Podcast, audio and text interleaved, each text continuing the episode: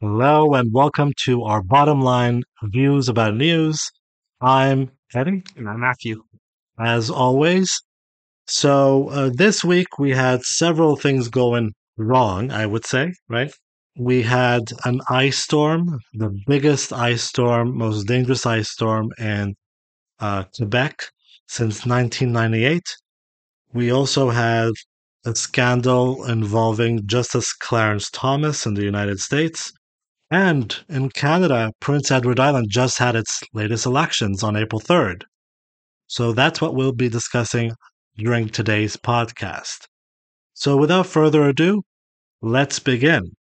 During the past week, over 1 million Quebecers had no power because it was the biggest ice storm since 1998. I have to also clarify that in the one in 1998 lasted for about three weeks. So what happened was uh, Hydro Quebec brought back its former chief Sophie Brochu.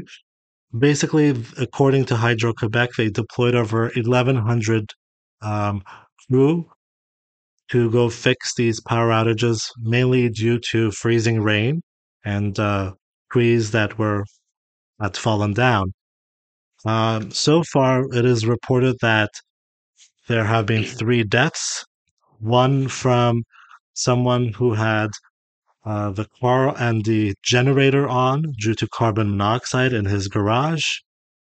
On top of that, phone lines were down by Rogers and Bell because of this.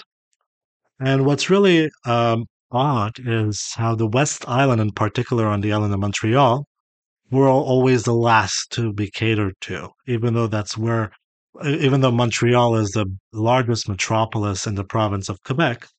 So, did Hydro Quebec handle this well? And keep in mind that even on the seventh day, there's still around 40,000 people without power. Yeah. So I think they definitely could have handled it better. Hmm. Uh, right away, there was offers from other provinces to send their own hydro workers to Right. Quebec. And uh, Especially Ontario, by the way. yes, and uh, uh, Legault refused. He later then rescinded that refusal and asked for New Brunswick's help. Hmm. But it was after like the better part of a week had passed, and people had been without power for. Well, again, at this point, people have been out of power for over a week. It's uh, it's kind of ridiculous that he. I know. I, I had no power for five days. I had no power for six days exactly. Mm. Yes. And uh, the sixth day, actually, you're right. Um, I had power come uh, go out and come back twice. Yeah, I never. Well, it technically did happen to me, but it only went out once. Mm. So it came back and then went out. They came back uh, permanently. The the, mo- the thing that I'm besides Hydro Quebec, the thing that I'm really confused about was Rogers and Bell.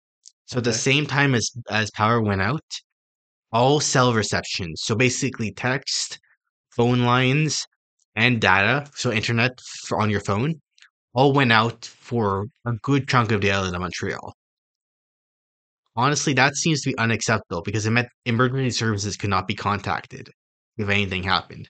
Now, luckily, things didn't get that bad, but it was an ice storm, trees had fallen, and people couldn't even contact 911. It's that's frankly was unacceptable to me, and there should be a public inquiry into Bell and Bell and Rogers in their security of the of the uh, of the phone lines. I, I think there should be a public inquiry, first of all, on the handling of Hydro Quebec, Yes, number that one, also. and Francois Legault's handling. Um, by the way, um, there's also a discussion that came out. Is time to finally consider transforming our uh, electrical grid, how we deliver it in Canada, particularly, um, and uh, transform it into going more underground? I know that Aus- I know it's a warmer country, but Australia does this already, Yeah. and it's 10, 10 times much safer and uh, more durable. But it's also much more costly. In fact, on April 6th, uh, Quebec Premier Francois Legault was asked, why haven't we considered this? And he responded by saying that it would cost Quebecers around $100 billion. Now, what he didn't say Mhm. is the the hundred billion dollar number he's referencing is for transforming the entire grid underground, not key infrastructure, which is uh, something he didn't want to. He, for some reason, jumped around. And there's also the fact that he's not. He's not. He's also not uh, talking about how it would if this is only for new lines underground, how much that would cost. Well, let's not forget that there's already a cost either way Yes. for in damages. Let's begin with that, and also in economic output. Let's go with that too. And also by that logic, oh well, let's not invest in anything to fix anything, right? Our healthcare system, our education system, our roads, highways, infrastructure.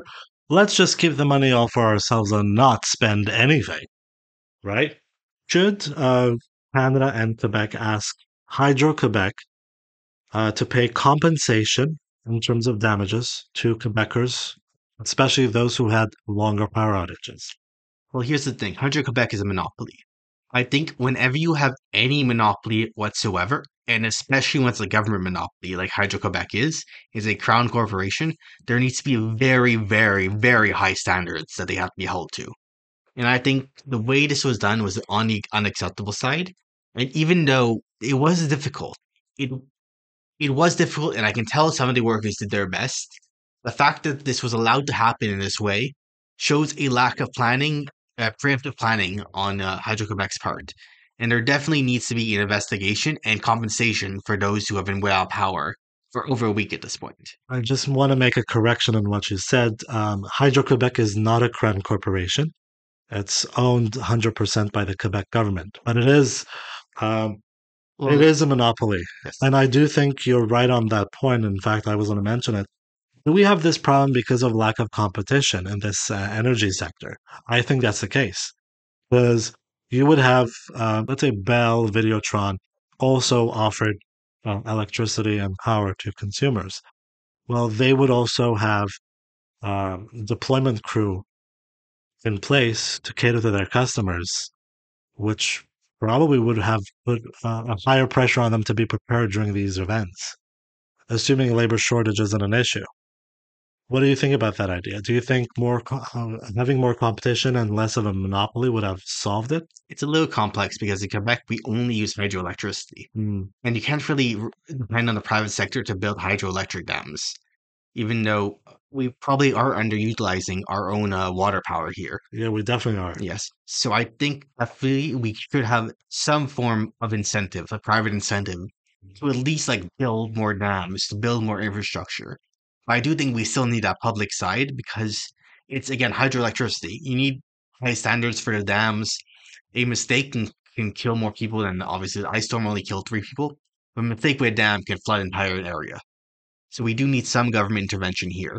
But we do need some private intervention probably some of the infrastructure, maybe some of the power lines, maybe some of the uh, financing for building new dams. And as well, uh, we we export a lot of our excess energy to the United States, but because there's a because it's a government corporation, there's not really incentive to increase that. Even though we can really, we probably could create a private incentive to build more infrastructure and expand our power grid. Look, here's what I I've said this in the past also. Um, is able to build a complete hospital in 10 days without worrying about the cost. In North America, uh, in, let's say in the US, California particularly, um, look, I'm for regulation, but I, I'm not sure if regulation is the issue here. I'm just saying uh, domestic production is probably the issue as well. Uh, having too much red tape and high cost to production uh, are the major deterrents on why things don't get done, and also the lack of willingness. Yes. So if, when François Legault says $100 billion, I mean, perhaps it's a necessary investment to ensure the safety of our infrastructure, is it not? I thought that was the main priority in terms of infrastructure planning. Or is it the fault of urban planners and the Quebec government that uh, should really be at fault, also giving François Legault bad advice? I'm not sure what the real issue is with that. at the same time, I just wanted to point out, Legault's only been in power for four years. Let's also put the blame on previous governments as well. Well, because- it's, a, it's his fifth, Yes. technically. well, 50 years. But uh, even though Legault is at fault, it's also the fault of previous governments for not planning for this as well. Yeah. Legault is just currently in power, so he gets the blame. Well, is he getting enough of a blame? I don't think so. No, but that's because French media tends to go nice on him. Yeah, I agreed. Um, so, should there be compensation for Quebecers, uh, specifically those in Montreal who suffered the most from this? At the very least, uh, for things that are like repairs, for example, people had to hire master electricians to fix their homes afterwards. They also need to throw out probably hundreds of dollars of groceries. Some people can't afford that, especially with inflation at the moment. So probably for some people, but not necessarily for everyone. Right. Um, I think there should be at least uh, damages paid out uh, for one bill uh, for free from Hydro, no matter what that amount is. Um, it's the least they could do since we have no choice but to be their consumers, in co- Yeah. quote unquote. Um, because we can't switch. What are we going to do? Go to Ontario with Hydro One? Yes. We can't do that legally. So we're kind of, kind of stuck with them, and there's really no um, measure to hold them accountable other than having compensation paid out to Quebecers. Yeah. Uh, so one more thing before we end. Uh, even though uh, Hydro-Quebec is owned by the Quebec government, a lot of the money the, the uh, company makes actually goes pays out to shareholders of Yeah. FTQ, which is the weird Quebec uh, Quebec owned, like Quebec government owned uh, mutual fund company. Well, it's Fédération des Travailleurs du Québec. Yes. for those ones. It's it's a very weird thing where you're like buying equity in public companies, and it's very weird to get a tax benefit for investing into it, and then the government uses that money to reinvest further into these uh, infrastructure projects. So what ends up happening is the the profits of Hydro Quebec get paid out to the investors as dividends. And maybe it's time we also look into that again and see if that's actually some way we want to, if we actually do want to privatize things in that specific way. Um, going back, uh, I, I forgot to ask uh, you for a definitive bottom line answer. Should power be underground in Quebec and in Canada? Or is it too costly in your view? in key areas, yes. Not necessarily every power line, but if something's a very critical area, it absolutely should be un- underground. I'm so, so you're sort of in agreement with me Yes. about key areas. Okay, moving on to the Prince Edward Island elections. First of all, it was they only had one debate that was on CPAC that I had the, the uh, liberty to watch, but surprisingly, everyone was on the same page about affordable housing, um, which is a very uh, liberal stance to take compared to uh, the conservative uh, uh, incumbent uh, uh, premier sharing that view and having very similar policies about that, Yeah. right? So uh, in 2019, which was the last time Prince Edward Island had an election, they changed um, who would be in government. So last time around, uh, the Conservative Party won government with 13 seats. Greens were in opposition with eight, and the Liberals lost with and went down to six seats. Even though the popular vote disparity was very close 36, 30, and uh, 29%. This time around on April 3rd, liberal trend was really, really downwards. And so was the green trend downwards. In fact, um, the liberals are in opposition now with only three seats, losing from their initial six. And it was the largest conservative win in PEI history, with 55.9% of the vote going towards them, with 22 seats, literally wiping everybody else out. How many total seats are there in legislator? Uh, that's a good question. I think there ought to be 27. So 22 seats. That's, That's a a- whole lot of seats. That's that's a very big landslide for PEI. And, uh, yeah, and it seems to be a trend going onwards in the country, actually. Conservative trend going really upwards, and progressive and even liberal trends going downwards. Would you agree with that assessment? Yes, uh, in Canada we tend to have trends where uh, the uh, the conservatives will just dominate for a while, and the liberals will come back and dominate for a while.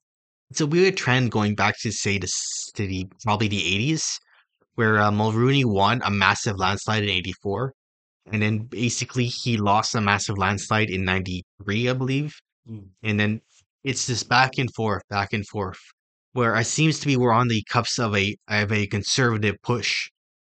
Now, it's happening a lot on the provincial side.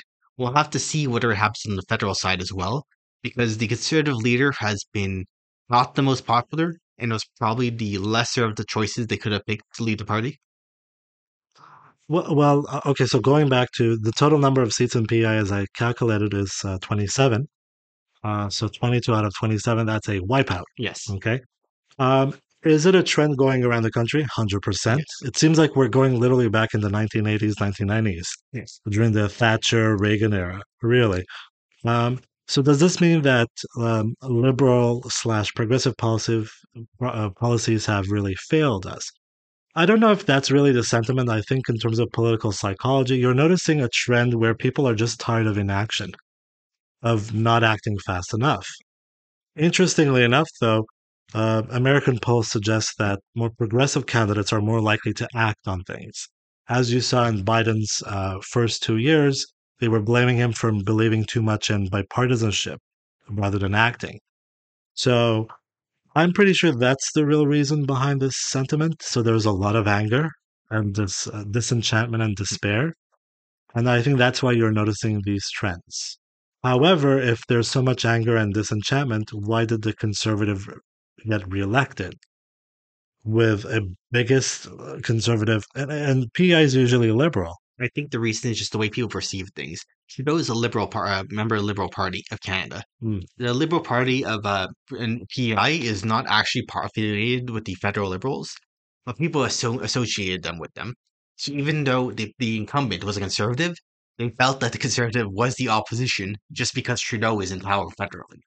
It feels a little bit like that's how it tends to work in Canada, Hmm. where if you're power federally, every local uh, local election where a party with the same name is running is the automatic deemed to be incumbent, even if they're the opposition. I also think that uh, people in the Atlantic regions, and such as demonstrated in PEI, are, are much more in favor of stability, Yes. um, which is uh, quite rare actually, because Atlantic regions tend to be much more liberal. That also brings me to a discussion about Alberta. Uh, so Alberta's provincial election is going to be on May 29th of this year. And uh, right now, the polls are still tight. So we were talking about trends. The conservatives are dead uh, in a dead heat race with the NDP, Rachel Notley, who was the former premier, by the way. Um, and uh, liberals are definitely not doing well, but it's sort of like this um, struggle between the right and the left of center. And it's very important to point out Richard Notley is the most center left of the NDP, Yeah. probably in the country. The NDP tends to be more further left. Mm. Rachel Notley is an Alberta NDPer, Yeah, it's different. which is basically She's in basically of oil. Yeah, she's a liberal anywhere else in the country. Yeah. Um, the top issues, according to the last polls, suggest in Alberta it's healthcare and the cost of living. I would say cost of living is going to have a better impact in terms of messaging. Or let me rephrase that. Uh, political parties need to work on their messaging quite heavily with cost of living because healthcare's always been an issue, and I think the same solutions have always been offered. There's also a very weird political culture in Alberta. I was there a couple years ago, and there's a little bit of a hive mind on certain issues, where whether you're more on left or right, there tends to be a hive mind, say, on the oil industry. Yeah. where we were going to uh to restaurants owned by Chinese immigrants, and they st- and when they heard like uh or when we talked to politics with them, they they even mentioned the oil industry where they're they're immigrants to the region. They run a burger stand, and they still cared about oil in uh, in, in It's politics. ingrained culturally, Yes. I think, over there. It's it's a very different mentality than it is elsewhere in the country. It's sort of like a cultural trait to care about the oil industry there. Well, also it's what they produce mainly in that province too, so Yeah. that's why it's heavily ingrained. Even though it's, I think, misplaced because there should be multiple uh, streams of revenue and or production, I would say output. I think for any economy to just rely on one source of output is dangerous. Yes. as you saw during COVID, right? Because if you're losing on that front, you're not getting output anywhere else. This podcast episode is brought to you by Kara Strategies, because at Kara Strategies, we believe in strategizing fearlessly so that you can succeed relentlessly. Moving on to the States, the biggest news right now in terms of Clarence Thomas is the fact that for the last, well, more than two decades, supposedly, um, journalists suddenly found this out now. He's been um, offered uh, financial support, I guess, or funded trips by a Republican billionaire, Harlan Crow, who's a Texas billionaire. And apparently, every year he goes on trips, yacht trip that costs at least half a million dollars. And he's been doing this for more than 20 years. And the fact, well, the, what's really the cause uh, at issue here is the fact that he never disclosed any of these trips because, according to him, they've been friends for the last 25 years. And what's even more ironic about this situation is the fact that he's been on the Supreme Court of the United States for 31 years. So, do you think anything unethical and or illegal is going on here? Honestly, I have no idea because even though like the way the news is framing this, he's giving questions like he's giving me questions about whether they actually have a news story here or if they're trying to dig to try and find something. Because you you heard So let me rephrase the question for you.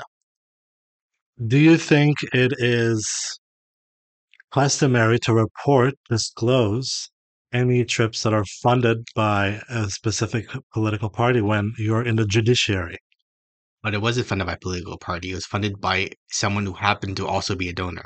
But that's not Right. the political party. Someone affiliated specifically to a political party. But he's not he's not affiliated with the party. He's part of with uh, the T- Texas GOP. He's the main uh, contributor. But he's a contributor. That doesn't mean he's a member of the of the legislator and like that.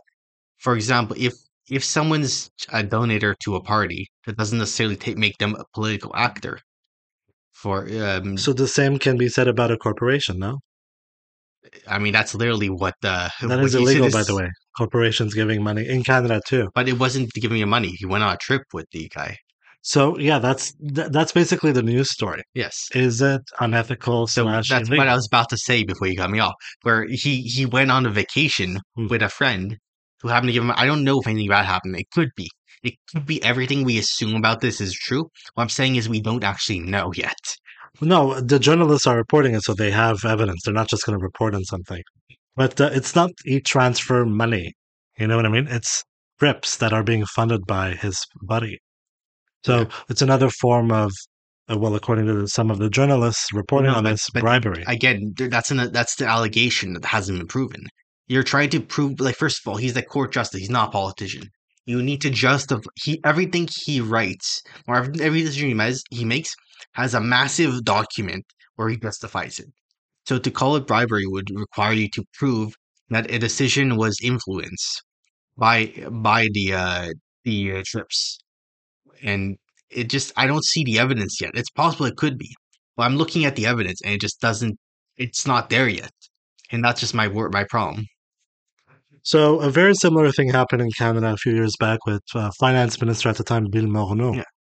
uh, where he had forgotten to disclose a thirty-ish thousand dollar check that he had received, and he had to resign and retire from politics altogether because there was the element of collu- possible collusion, and it was highly unethical. that's not the same because Bill mm-hmm. Morneau was an elected politician. Okay, but here's the thing: you're assuming pub- the highest public office in the judiciary, still another branch of government. The difference is that the it's based on the the uh, legal precedents. Like so again, he writes down an explanation for every decision he That's ever not made. related to this at all. It's the fact that you're holding public office and getting paid for But he's not getting paid. He's going on a trip. That's the difference. every year half million dollar trips. Have you never gone on a trip with a friend? That's not paid for. Yeah, but it's different. For example, I pay for my trips. I I don't know what type of a sugar daddy I would need. That's right. Um, I, I personally look. Um, obviously, this kind of thing would not happen in Canada Also- because also want- would never be in the news this much like this. Also, I just want to say that I'm not, again, my entire point is we don't have evidence of anything. There's a lot of allegations going around. Hmm. And again, when I have evidence, I'll, I'll make a decision, but there's been no evidence of anything other than people have saying that uh, trips were taken. But then there's all these allegations about other stuff. There's no evidence. Again, it's it's immor- it's probably immoral they took the trips. But then when you're trying to uh, make the allegation of bribery, that's a that's a step far above. Okay, so let's rewind a little bit. The other thing with Clarence Thomas, especially last year, was uh, his wife Ginny Thomas and the scandals revolving around her being heavily involved with Steve Bannon and the Trump team. Um, and that's why also it was an, a major issue. The fact that Jimmy Thomas was heavily influencing Trump decisions and also was influencing how Clarence Thomas would rule. And it's not hearsay or allegations. They were proven in court thanks to text message trails uh, and WhatsApp messages. And recently with Fox News, with the Dominion lawsuit, same type of evidence uh, surfaced with regards to Sean Hannity's text messages, Tucker Carlson, things like that. So it's one thing to say it's only one newspaper news outlet reporting on. I did see that. It's another thing. No, no, I'm not blaming you for it. But um, it's another thing to say that there is surmounting uh, questions regarding questionable finances. About what? What again? You're making an you're making an uh, what's the word? A uh, you're making an inference that Mm. something happened, but you're not saying what happened. It's it's one of those things where I feel like people are looking for something, but they don't have any evidence. But why would you hide it? Happen. Uh, we don't know if he did. According to him, he did. According to literally him, as I said during the introduction of the segment, trips would not be disclosed because, at the advice of his friends, they've been friends for 25 years. That's the excuse he gave. Now, if if don't forget, the Supreme Court is, is the highest form. It's the highest court of any land. Like it, it's it's a, it has to have a, a different standard than the lower courts. And what's really surprising is there is no reporting standards established by Chief Justice uh, Roberts. Even the, these ke- things keep on happening, right? Um, Again, you're, mis- that's exactly the point. He didn't disclose it because nothing's been disclosed. For all we know, everyone in the courts can be doing this, and that's the. but My problem is that they're looking at specific people to find things for specific justices that journalists tend not to like, and that's and that's been happening for the last couple of years, Hmm. where there's been a massive politicization of the courts, where where journalists only look at certain justices, and not any other justices. I think that I definitely think there needs to be standard reporting for for justices, but I think just the way it's happened, where just things come out, it's like, oh, let's for everything. Like you showed me Stephen Colbert before, where he was inferring that Justice Thomas was a Nazi, and I feel like that's just it's the out- Texas billionaire Harlan No, Crow. no, no, oh, but not the only reason he brought that up is to infer that Justice Thomas. It's an inference. Hmm. It's you don't bring it up unless you're trying to bring it uh, connected to Justice Thomas. It's absolutely ridiculous this politicization of the courts. If he did something wrong, he did something wrong. There's a there's but, but we don't know if everyone in the courts are doing this, and that's my problem. Well, we do you believe the in the courts? It's not by uh, it's not partisan at all in the states. It's it can be partisan, but not in the way people are using the term. I think What what's you mean by happening. The parties have very distinct legal philosophies, and I think that is clear. Hmm. And the irony is that the political philosophies of the parties have actually switched. During FDR's time, they were originalists, the Democrats, because uh, especially for JFK, uh, constructivist judges uh, used constructivist um, uh, constructivist arguments to strike down New Deal parts of the New Deal. So the Democrats became uh, became uh, become originalists. This changed. What are originalists, by the way? Originalists are people who believe that the Constitution is as written and needs to be interpreted as written. By the founding fathers. Yes. Whereas, uh, uh, what's the word? The other one? I'm sorry, I'm blanking on it. The Um, growers, something like that. Uh, uh, growing tree doctrine. That's the word. so the so ca- Canadian uh, in the Canadian judiciary, it's more modern. It's uh, the belief that the Constitution should be interpreted as society progresses and evolves, which is what modern doctrine is in the states as well.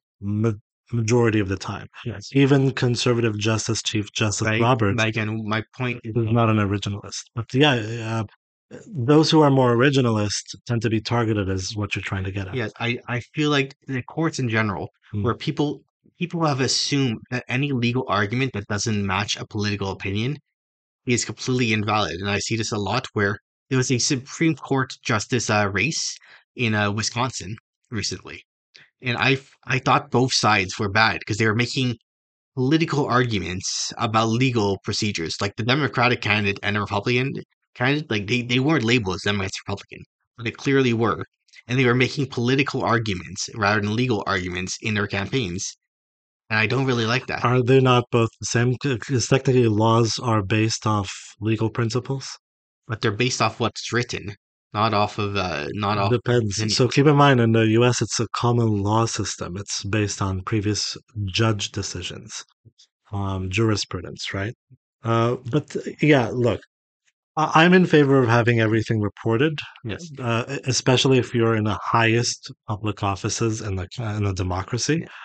Um, surely we don't want uh, mistakes uh, and irre- irregularities happening again. And I think it's time I for think I think Justice Roberts to put, put his foot on the, uh, uh, you know, um, on the ground and take action. But if that happens, it needs to be for all Yeah. the judges. Because I actually don't believe judges are 100% impartial. They have their own political philosophy when they come into the job. They have their own. They have their own uh, uh, judicial philosophy also. But the thing is that when when the, when the media is like singling out specific judges, that's why I don't like. For example, if Justice Sotomayor did the same thing, we would never hear a peep of it. I disagree. I think all you'd hear it a lot on more conservative. You would hear it, but again, you would hear it on partisan news. Hmm. You know, you wouldn't hear it on the late night shows. Um, that's a debate for another time.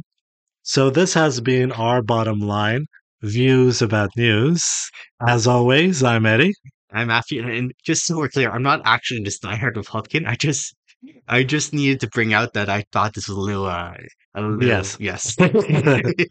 Noted. I think we got that. Um, All right, and we all wish you a great rest of the week. Until next time.